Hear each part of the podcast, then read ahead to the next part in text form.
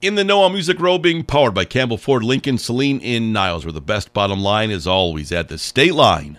New music, new tours, new babies, and more. Getting you in the know on Music Row. When you have as many balls in the air as Tyler Hubbard, both personally and professionally, you need to have a good team behind you. I think that the key to life is really surrounding yourself with a good team and good people that you trust and people that can really help this crazy life we do live kind of flow as seamless as possible. Lots of country stars come out of Georgia these days, but they stay true to home state teams. Rising star Megan Moroney does too, most of the time. I was born and raised in Georgia, and I graduated from the University of Georgia, and I moved to Nashville for music, and I met and fell for a Tennessee boy. And we're still getting to know rising star Corey Kent, but it's helpful to know who helped shape his life. My wife is. Uh She's so adventurous. She keeps me on my toes at all times, and we have a blast together.